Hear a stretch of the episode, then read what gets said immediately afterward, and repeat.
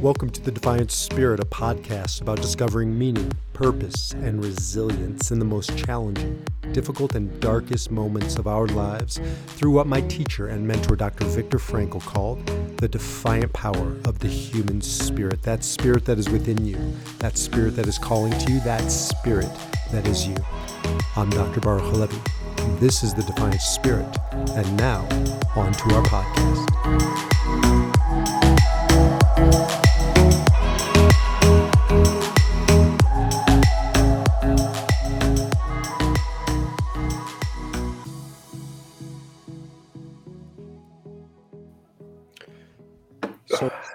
Welcome back to the Defiant Spirit and Wealth 360, my joint venture with my good friend and financial expert, Michael Mick Feiner. What's happening, Michael? Not too much. Uh, welcome back from Thanksgiving. Thank you. Yeah, we headed down to uh, Arizona, beautiful Arizona. It's a destination for a lot of Coloradoans this time of year, and uh, went down there with the family. What'd you do? You were in Florida? No, you were. I actually was in Florida, but then I came back and just kind of spent Thanksgiving at home. Kids came in from, you know, Washington and New York, and my mother came up and a few other things. So kind of kind of quiet. Yeah, I thought I remembered seeing pictures of uh, your beloved partner uh, Apollo in the water somewhere. Yeah, Apollo loves water, mud, anything wet. He he wouldn't come in last night in a rainstorm, so it was it was pleasant. I can't wait till we do the podcast on Apollo Enneagram Seven, the enthusiast. Uh, not the enthusiast. The uh, yeah, the enthusiast. Yeah. So, but not today. That's not, not our talk. Not today. We have almost the opposite of Apollo today, right? Almost the opposite of Apollo. Anybody joining us? We are marching through week by week the Enneagram from number one all the way around the Enneagram to number nine. Um, and we started, well, four weeks ago because now we're on Enneagram 4. And Enneagram 4 is called many things in different systems. I'm pulling it up for anybody watching on YouTube, but um, you don't have to certainly be looking. You can also just be listening, and we'll describe to you the individualist, sometimes called the romantic, um, maybe the creative. And you can learn more about that on this week's podcast in general, because every week I'm doing the Enneagram type in general. And then Michael and I are jumping on our podcast to talk about it through the lens of money, wealth, and investing. And in this case, it's the alternative investor. So, probably not the most likely investor, probably not the most interested in money, but certainly um, many Enneagram 4s have left their mark on society in a big way, not the least of which is financially. So, maybe we'll we'll talk through some of the basics of Enneagram for the alternative investor. So, who comes to mind when we talk about Enneagram 4, Michael? Well, as you mentioned, I mean, are we talking about investors? But I guess the most interesting one of late, or two most interesting, are King Charles and Kanye West, right? Who, for different reasons, um, are sort of for investors. So uh, both of them, I still think of obviously Prince Charles, but now you're right. It's King Charles. It says yeah. right there, King Charles. Um, yes, they are. They are one of a kinds, especially Kanye, or now known as Ye. Is it Ye or Ye or? I just assuming it was Ye because it's Kanye, but maybe it's Ye. I, okay, I don't you're know. right. I just I, I can't you know. I'll but that's, it's kind of the point because fours are listen to my previous podcast on fours in general, but fours are the originals, right? And there's just this originality to them, and you can just see it in Kanye West, and now, now even Kanye is not an original enough name. Now it's just Ye, and they're they're the most enigmatic of all Enneagram types, and I think that's probably true as well as it translates to investing.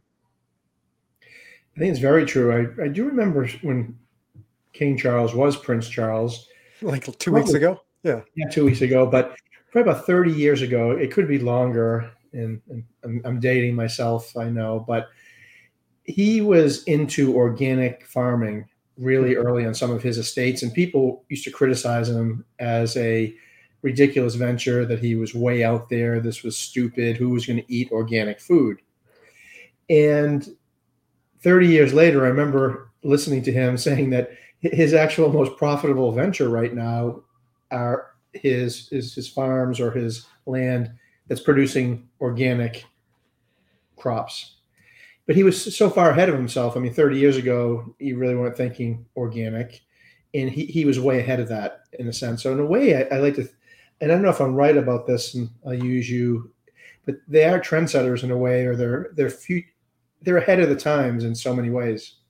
So yeah, fours are just so hard to pin down. You know, let's um, come back to that. Let's jump over to this slide here. We have a whole program for anybody interested. It's not quite ready for publication, but um, certainly making its way there as we kind of evolve it. And if if you're looking, you'll see for yourself. If not, I'll read it to you. We've kind of come up with three tiers of investors. Sort of a tier one, we're calling them at least for now, energized investors, the most motivated investors. Tier two, you know, average, can take it or leave it. Tier three are passive investors, and so fours fall into this latter tier. Um, they're not that motivated by money. They're not that motivated by you know finance. However, they're motivated by creativity and originality, and that's what you're talking about, Michael. Is that that creativity, that originality, sometimes makes them into natural entrepreneurs, right? Because they're looking for that what's different I think that's yeah. They are. I think of them as differentiators. Every they they're looking at a way to either improve things or to make things different, or they're looking at it at a different angle. Yeah, they are originals, and so they tend towards an originality. Now that see, I put down here in these kind of fun little um, ribbons that you know each type is getting. I'll just read through them. The lowest earner. Now, is that true? It depends on the four it depends on their you know how healthy they are it depends on their profession. But by and large i think it is true just because they're the least motivated by money. But when they hit it big look at this far right one over here i'll read it for you. It says the most likely to be a millionaire from selling their art. Because right. they, they can be a starving artist on one hand or they can be a multi mega billionaire like uh, you know michael jackson before he died um, because of their artwork. So it's just really hard to pin them down. But it is true they're not motivated by money, even if they do make money. They don't gravitate towards professions um, typically that are high money, you know, that we associate with high earning. They they don't really strive towards being, you know, in a corporate setting, which you'll find higher earners. Um, I put down here for you know all your fours listening, you'll resonate. My wife's a four, most in need of a financial advisor. She'd be the first to tell you that's probably true. I think they probably most I suspect it is a tier three. They're the most hands off, like you said, passive investors, and that's why they, you know, it's helpful to have a financial advisor for someone who's a little more hands off. Yeah, we ranked them in our system um, number nine out of nine. It doesn't again mean that they don't make money or can't invest money. It just um, factors in a lot of different things, not the least of which is that motivation. And when I think of fours, Enneagram four, the um, the alternative investor, I think of people who are much more interested in meaning than money. And yet money makes the world go round, right? So you need money in some ways to pursue your meaning. And I think that that's what can bring them to the financial table is how money becomes a means to living a life of meaning. And so they go hand in glove. It's just that that's the order it comes in, meaning and then money. Well, I think you um, also hit on a really good point uh, when you created this. Is that from the budgeting and savings perspective, they're probably the most unlikely to use budgets and to maybe keep to a budget in a system financially. And that's important to understand. Yeah, I'm gonna I'm gonna zoom out so people can see us. Um, yeah, let's talk about why that might be. Um, being married to a four, I can tell you they don't like budgets. And it's not that they can't budget. It's not that, you know, fours may be as intellectual as anybody, but um, that originality piece drives so much of what a four is about. And budgets are ordinary, they're mundane. They're by definition the most ordinary thing you can think of. Uh, I, I, feel so ordinary now as a CPA. I, you know, that was a compliment, wasn't it? How ordinary, I, in a in a great way. No, I, I understand, but it I don't want my I don't want my um my CPA or my financial planner to be an eccentric. Yeah, right? I want them to be kind of within the straight and narrow. I don't want too much creativity when it comes Yeah. to my money. Yeah, I won't be painting any portrait. I won't be painting after this or playing a piano, you know, concerto. So there's there's something about that though because you know there it's look first of all all fours are not artists. Um, but many if not most artists are fours. And every four i meet whether or not they're an artist has this artistic spirit. Even if i say artistic spirit the fours who are listening right now probably perked up. Because you know all their hands go up and say ooh, ooh, ooh i want an artistic spirit and threes you know like eh, maybe maybe not but fours unequivocally even though they're both next door neighbors on the enneagram i can't think of two almost more diametrically opposed Mhm. types than three and four I think the, the interesting thing about yeah three and four, or just four, is that you know a four when you see one. too. Unlike some of the other Enneagram types, which are really hard to discern, I seem to understand fours better or can at least identify maybe what a four is better than I can other things. I don't know if there's a reason for that. B.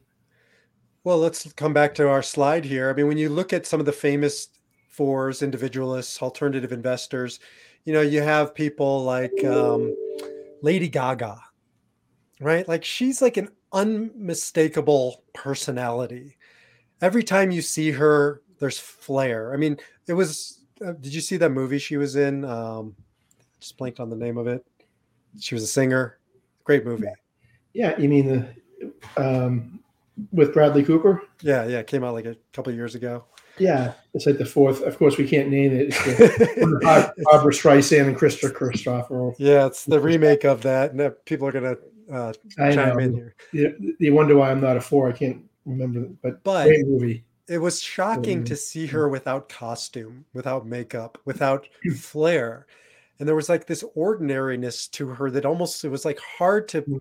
register because that's not how we think of Lady Gaga. Johnny Depp.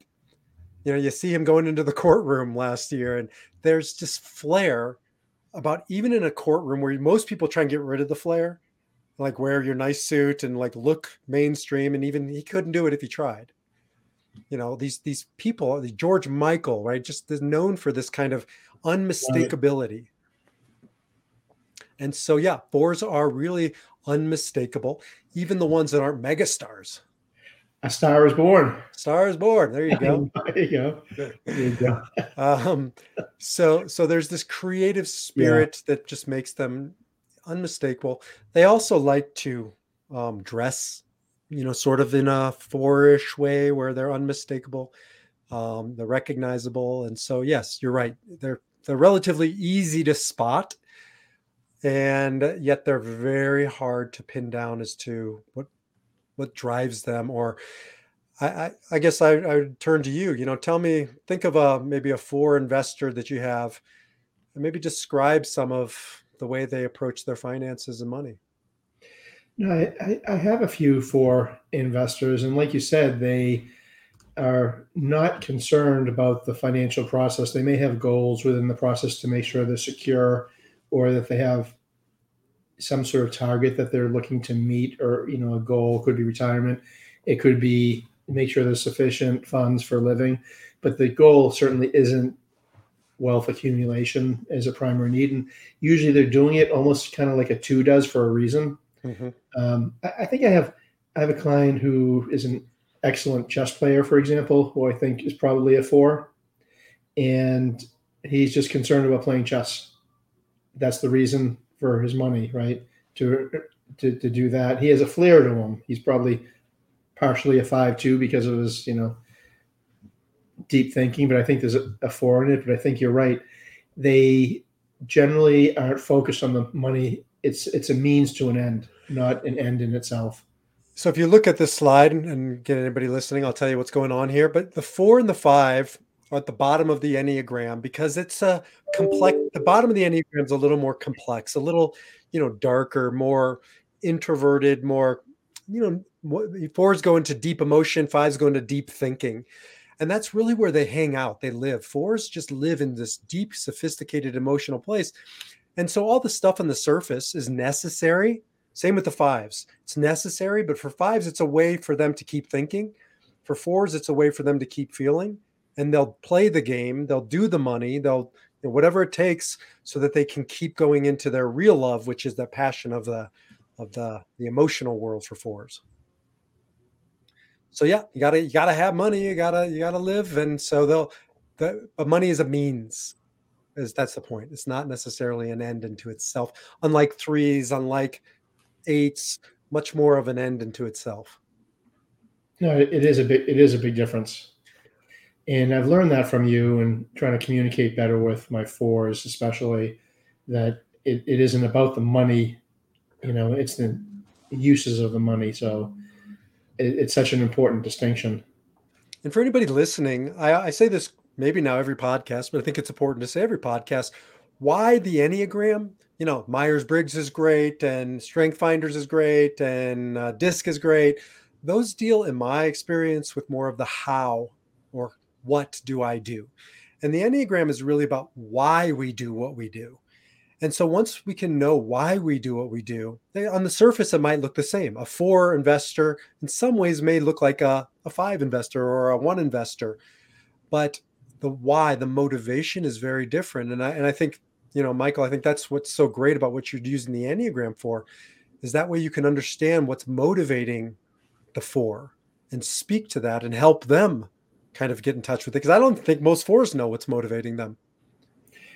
I I would suspect that most people don't know what's motivating them when it comes to this. And that's why you've done such a magnificent job with this system, because it helps identify some core beliefs some core fear and some core motivation, which does make a difference on how how one approaches these these topics. And so, if you you know get into the why, as I you know always quote Dr. Viktor Frankl at some point in our talk, um, who said, "Those who have a why to live for can bear almost any how." When you know your why, right, then you can deal with the hows, and the hows are you know the mundane stuff that fours don't really want to deal with. So the why of, of a four and why they need to look at their finances. Ariella, my wife and I, the four, have this conversation all the time. She's not interested in the money, but she is interested in having enough money to allow her to pursue her her passion, her her soul's calling, as she would say it. And so that has shifted her relationship with money where now she understands it's a means and a necessary means to the end which is that meaning for her. And so now when we have our financial talks, we can kind of frame it in a different way than I might if I'm talking to my good buddy Michael. Well, you've helped me frame it. Of course, I'm not not quite as high level understanding this, except for the analogy that you've taught me about radio frequencies. And to me, the radio frequency is the why in many ways. It's like what you have to be in the same frequency as the other person, or you're not going to probably get get it through clearly. As you know, it just takes one little degree on a old school radio channel to be off. You still can hear the message, but it might not be perfectly clear if you're close but not right. Absolutely. And to me, if I know their enneagram or know their why, it helps me deliver a clear message, or at least a clear signal, versus a lot of static, a lot of things that don't get through or or whatnot so let's just you know give uh, our listeners some real examples you know when you and i started putting this together here's a four-ish investment right um, calling them you know esg investments or impact mm-hmm. investing sri but it's taking into consideration something more than just the uh, typical ROI, the return on investment, just the the the bottom line, the numbers aspect, because that's going to be hard for a four who deals in the currency of emotion, of feeling, of meaning, of depth to really wrap their head, or I guess you know, for a four to wrap their heart around if there's no emotional quality to the investment. So we talked about you know ESG as maybe a fourish investment strategy. No, you're you're exactly on point. I mean getting to companies that make a difference. Uh, if you're talking to a four, they're certainly willing to invest in companies that make money, but they don't have to maximize profit if there's the uh, additional benefit of the, the company's doing something good for the world. Let's say an electric vehicle manufacturer. Um, now, of course, maybe Tesla does make a lot of money, but there there are companies that may generate um, clean energy, do ESG investments, um, farm ecologically and organically that that may not be as high of a profitability uh, investment, but that a four loves to own because of the other benefits. And just knowing that is is so helpful, I imagine, if I'm a four and I come into you and you speak to me, right, as a four, knowing that that might have some weight versus if I'm a five, the the investigator, which really is going to look at that almost as noise. Not that fives don't have feelings, of course they do, and not that they wouldn't want to make an impact, of course they might, but I think they're going to look more at the numbers because it's coming from a more purely rational side. Fours are going to want to feel it. I, I think you're exactly right because if I said let's invest in an organic farm to a four and a five, or let's invest in same farming but it'll be tobacco to a four and a five. Now, if I bring up tobacco farming to a four, how well what radio frequency is that? Probably, probably. I'm just Generally, probably not because they they may look at that as not a healthy alternative. Possible, well, not certainly not. Uh, yeah, certainly not big tobacco, but you know maybe no, it's like an African alternative no, organic tobacco about, farm. I'm talking about big tobacco. I'm talking about cigarettes, not like marijuana or other things that could be healthy or could be positive. I'm talking about you know big big pharmaceuticals or big chemicals or you know, that type of thing, right? They, so, I, if I bring that up as the thing, sometimes I'll get looked, you know, I can tell the radio channel isn't going frequency. The frequency is in the wrong. I'm on the wrong end of the dial. You're on AM. It should be on FM. Yeah. If I said, "Hey, you get eight percent return if you invest in chemicals," you know that, or child, things that might have child labor. Not that I, I want to do that, but just as an extreme example, the four is turned off. In fact, they want to turn the frequency off.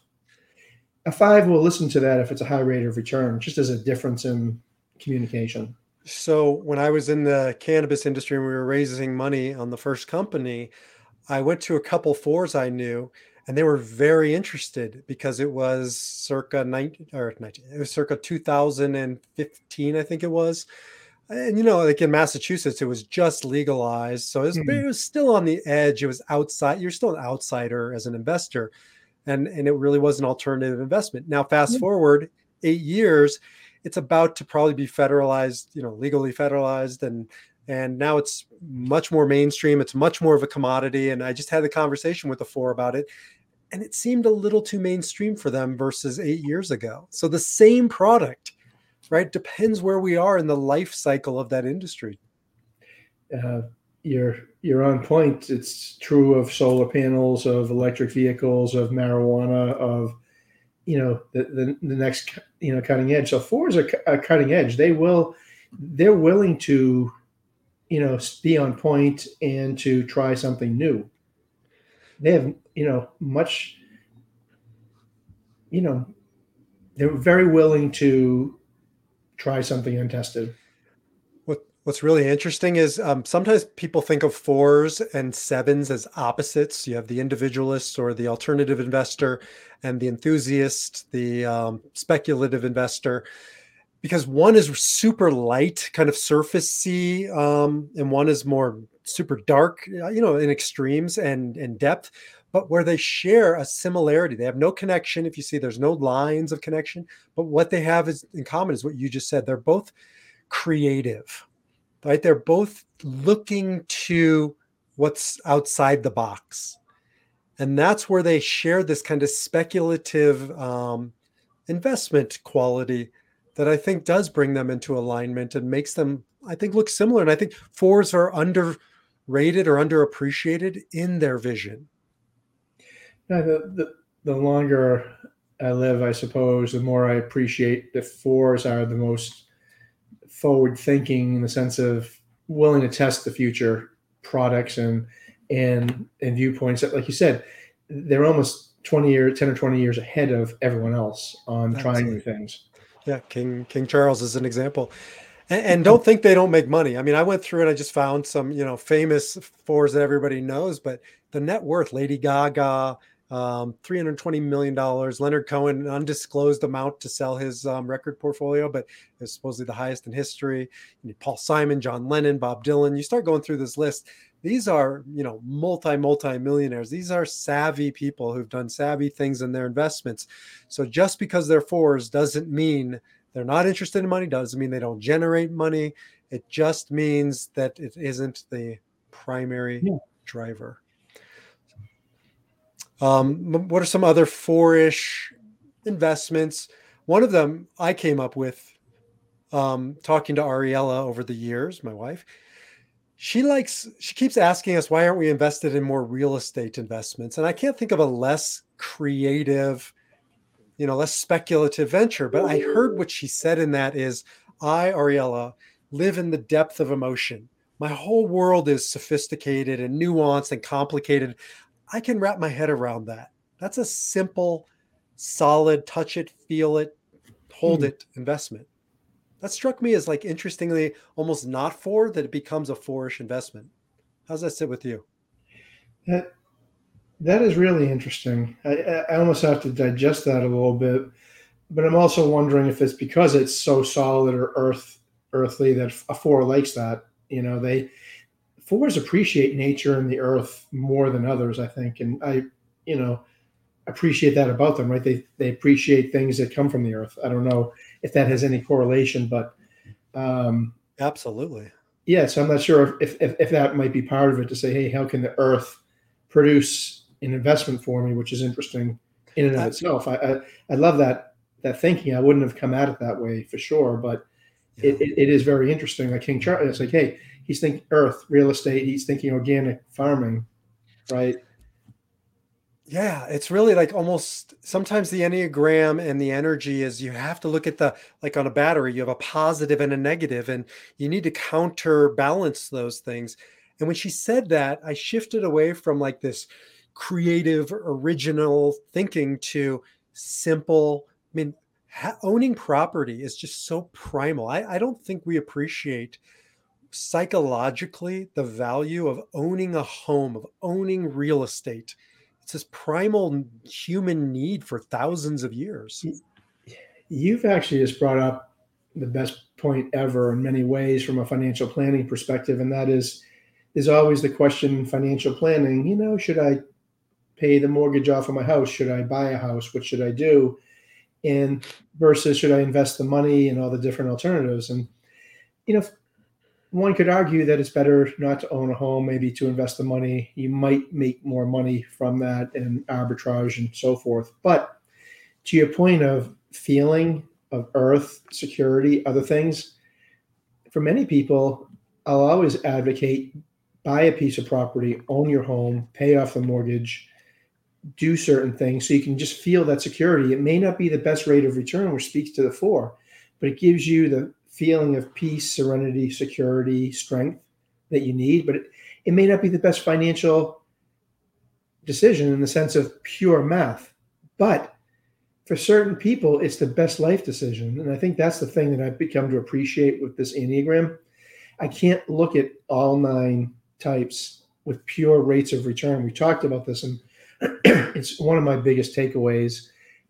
It isn't just about the rate of return of every asset class and every decision. Part of it is, hey, you want to own your log cabin in the mountains, you want to have it paid off, you want to feel it's yours. That can be more important than it's only a 4% rate of return versus something else that might be 8%. And I think we're coming to that, you know, just tapping into the energy and the vibe of a four. Because remember, whoever's listening, we have all nine energies, numbers, pieces in us. The question is, is how do we rank order them? And you know, for me, I my top is an eight, but my next one is a four. So I really get this piece of it. Yeah. Um, it, it, does speak to you if you think of some of the things that you probably do. You love the land, you love nature, you love you. You're energized by nature for sure, right? I mean, you, we're all black, you know. I'm like Johnny Cash. Johnny Cash, right? You are Johnny. You are Johnny Cash, right? Here's a four. Yeah, um, but I mean, it, it's such an important point that you've made here that when we're looking at wealth 360 it isn't just about maximizing rates of return and making the most money or accumulating the most wealth. There are other considerations, and we've lost. We used to lose sight of that. Part of it is understanding someone's why. So maybe if we've heard something from Ariella that says, "Hey, you know, maybe we should own some real estate," that's something we should consider, even if it doesn't have the best rate of return. If that provides her, you know, the holistic life that she wants. So right? fours, I would argue, are disproportionate um, amount of psychologists, therapists, because they're so in touch with the depth of emotion and what she said, and she's extremely wise. I don't think she consciously put this together, but I think she tapped into her, you know, superpower, which is that just that empathy, that feeling. And she, what she said was, I want to feel my investment. And there's something about that earth and about you know it's called in spiritual practice for anybody listening it's called um was it called earthing or grounding you just take off your shoes it's like an obvious thing oh, you, yeah. you just walk in the grass and you can you know she, she does this with her clients just getting connected to the grass psychologically physiologically spiritually we're so out of whack with the rhythms of nature and so what if our investment could bring us a bit of that and yeah, yeah, I might argue and magnify that. It might be more than a bit to say this is mine. You feel what you own. You can touch it, or it's more abstract to people. Like here's a share of stock that you own. It's going up or down any given day. Even more abstractly, is some cryptocurrency that I kind of don't completely understand, but it may go up. So I think you've really hit on something critically important on, you know, un- understanding four or four that it could be, or maybe Ariel has done that with. Hey, it could be. And when you, you put the word alternative, usually alternative, at least in our business, talks about things other than stocks and bonds and cash. Talking about other other types of assets, which real estate could be could be a type. And, alternative forms of ROI, return. You know, thinking of return on on our investment, like you've been describing it, is so much more, or at least both and you know the the numbers bottom line but also these uh, psychological components what does it mean to own a piece of land i'm gonna i'm gonna riff here you know back to my rabbi days um, it's interesting abraham from the bible says um, it says in the section when his wife his beloved wife of many many years decades sarah dies one of the first things he does is he goes and he buys he acquires a piece of property and it's the first recorded um, financial acquisition we have. I don't know recorded history, but certainly in the Bible, which is ancient history. And he buys uh, his section of the cave of Machpelah. And if you go to Israel, you can visit um, in the land of Hebron, where he purchased this land. And it was a, but it was like it was more than just a transaction. It was cathartic. It was therapeutic. And I saw this as a rabbi. Um, when people had a piece of land to inter their loved one, and I don't care if it was, you know, regular burial or if it was cremains, but when they had this piece of property, it was like healing to be able to go there, to visit, to locate their relationship. And of course, their loved one isn't in dirt. Of course, Abraham wasn't just putting Sarah into the ground, and that's there was something more about taking care of our responsibilities. So I think we're in some real primal territory when we're talking about a real estate investment or being connected in a deeper way to some of these um, to these fourish alternative investments.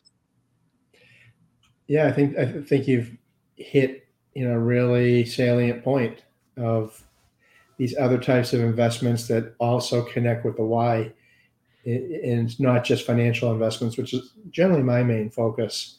But if there's other reasons for to try to connect, connect that. As as it should be your focus but that's why we work together um, expanding you know to 360 and i think people who come to you are just so fortunate to have a financial planner who's really taking a holistic approach to money anybody who's a three seven or eight kind of the the top tier earners and investors, don't worry, Michael will still uh, you know give you the traditional ROI. But yeah, they don't they don't have to worry. They they're, they're good with with with that. But to your but, point, it's yeah a new way of looking at it holistically.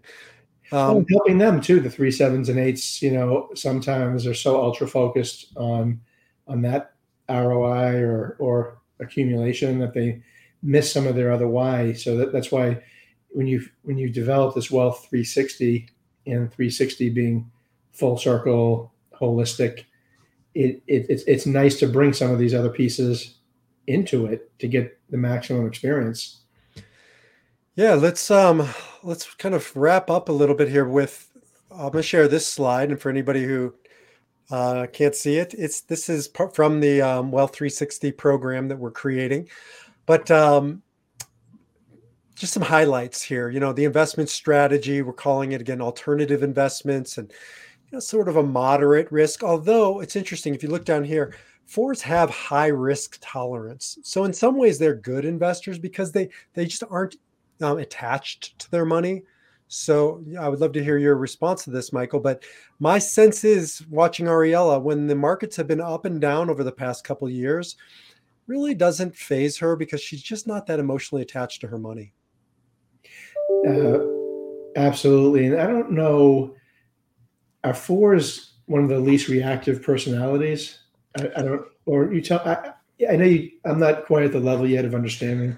So, um, but eights, fours, and sixes are the most reactive for different okay. reasons. But here's an interesting thing.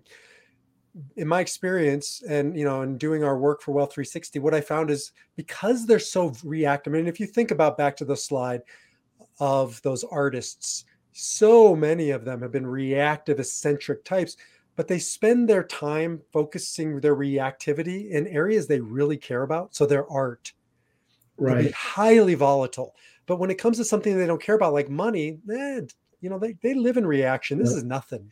They don't care about the markets. Yeah, so I, would say that, that that's what I find that um, from from that perspective, they're very powerful personalities. But when it comes to money, money doesn't faze them quite as much as it does other people, and as a result, it, that has its tremendous strengths and and and some weaknesses that they have, you have to be careful because they will take risks because they're not going to pay attention to it as much as others. Yeah. And that can sometimes hurt hurt hurt an artist or someone of that um, ilk, right? They're not going to pay attention to what they're invested in, so they can, you know, they they could be in something that's so high risk that it, it may not make up for the uh, risk reward ratio. That's right. So um, you know, just a couple other kind of points on that. And, and that's, I think, why a four would be so um, apt to find a financial planner because it's just not something they want to care that much about. And they probably want somebody who is a, a three, like my good friend Michael, who, you know, just isn't, he's, you're, you know, you're more dispassionate, I think, when it comes to um, things than a four for sure.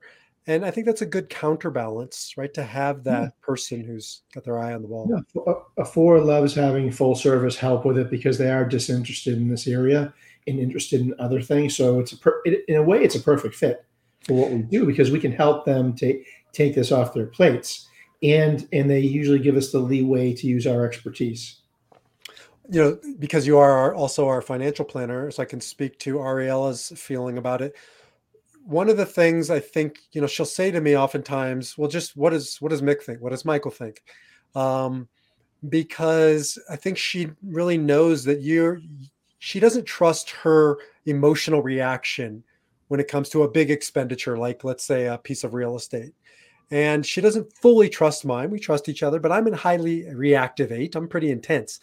And so we need that kind of counterbalance. And you've become this sort of, I don't know, this kind of regulation in her mind of to regulate some of the reactivity. And I just think it's important for a four to have that counterbalance. Well, if you if you you know watch Ariella's podcasts and all the great stuff that she puts out, I can I can kind of see that because because she understands the enneagram and she knows that I'm a three, it probably gives her some comfort because she knows where I'm coming from mentally, right? Yeah. So because she's an expert in in these areas as well, she probably has a little sense, hey, we're, we're a good combination, probably a four, a three, and an eight to talk about money. And that's really the beauty of what I've learned about this is is getting that diversification in in personality traits and and perspectives, right? We're all coming at it differently, but we all understand each other because we all understand what each other is. So you understand my language, I kind of understand yours, and and you know vice versa, which is the real power of it. I kind of know why where you're coming from. You you look at me and you'll just say, hey, that's that's how a three thinks. Or Right? dresses. It's such a three, right? Like that.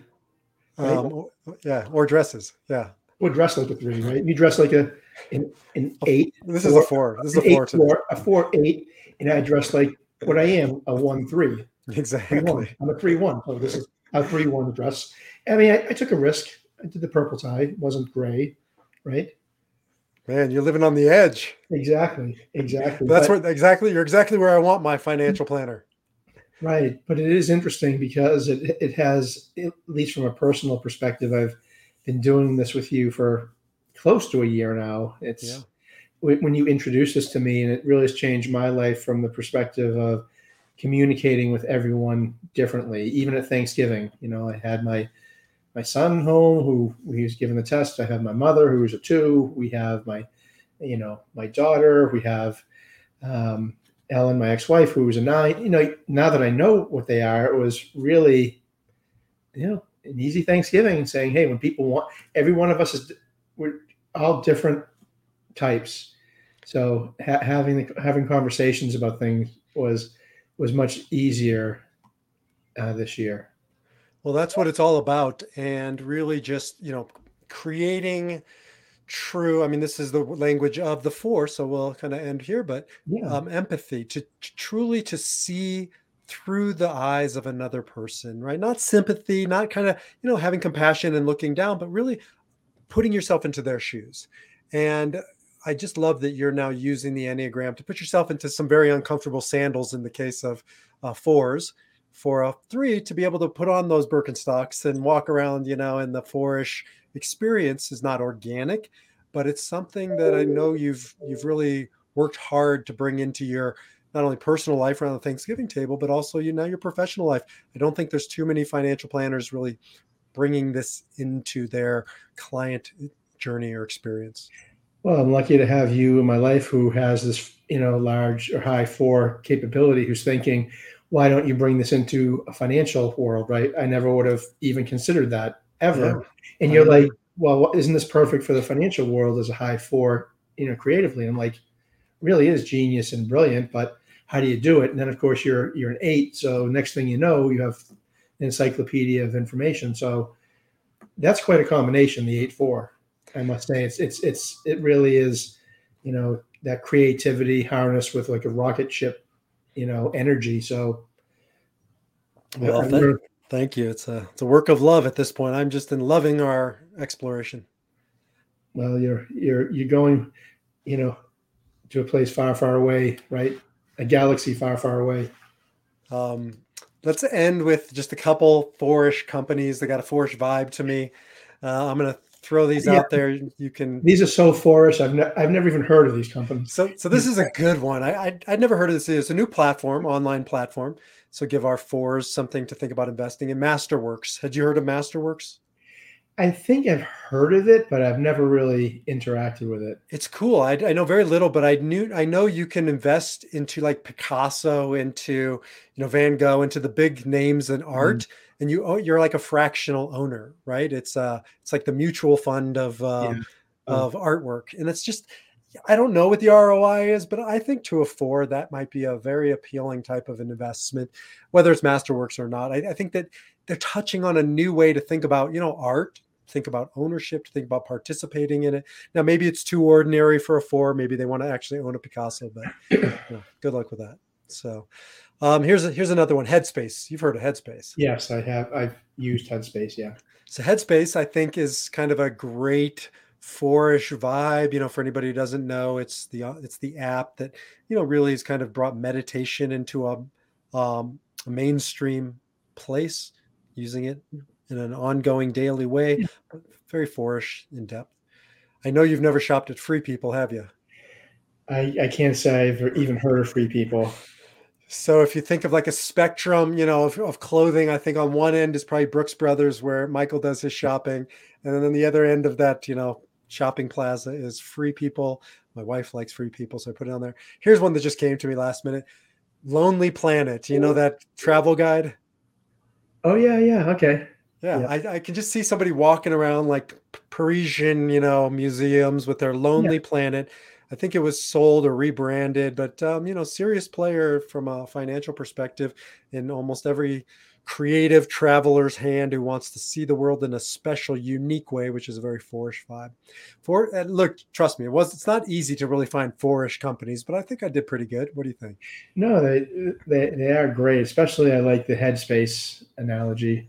Say, twenty years ago, if you had said meditation to financial people, they look at you like, you know, what are you talking about? go back to now the financial farming. people are doing meditation before they trade stocks right exactly so, so. It, it is amazing how this stuff does you know does come around it's a great time to be alive it's a great time to be pioneering these industries bringing the fourish vibe into the you know three-ish financial planning bringing it all together that's wealth 360 and I guess we'll just uh, continue on by the way if you're listening i would love to hear your um, fourish companies or fourish investment strategies. Michael and I are evolving this. It doesn't exist. So we welcome your input if you're, especially if you're a four, but not only if you're a four, because we want to know, you know, what it's like from your perspective to be involved in finance and money and investing and be a four. And we'll include it into our evolution of this program.